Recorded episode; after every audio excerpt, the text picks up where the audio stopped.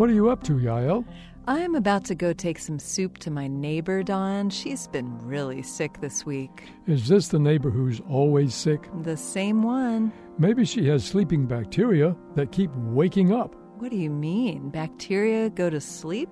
Not like us humans do, but bacteria called persisters can fall into something like a deep sleep where they shut down and aren't affected by antibiotics.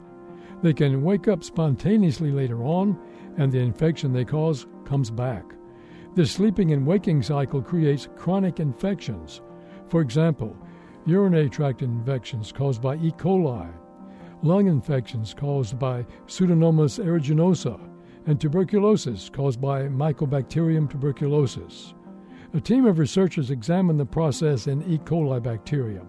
They looked at a peptide in the bacteria called HokB, which is already known to play a role in persisters.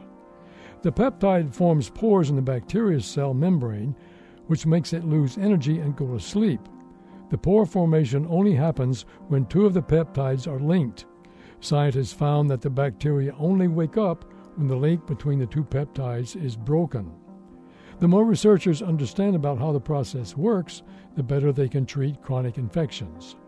One idea is to give patients both molecules that stimulate this peptide breaking awakening process as well as antibiotics, since it's only when the sleeping bacteria wake up that antibiotics can kill them. I guess an alarm clock wouldn't be enough for that kind of deep bacterial sleep. This moment of science comes from Indiana University.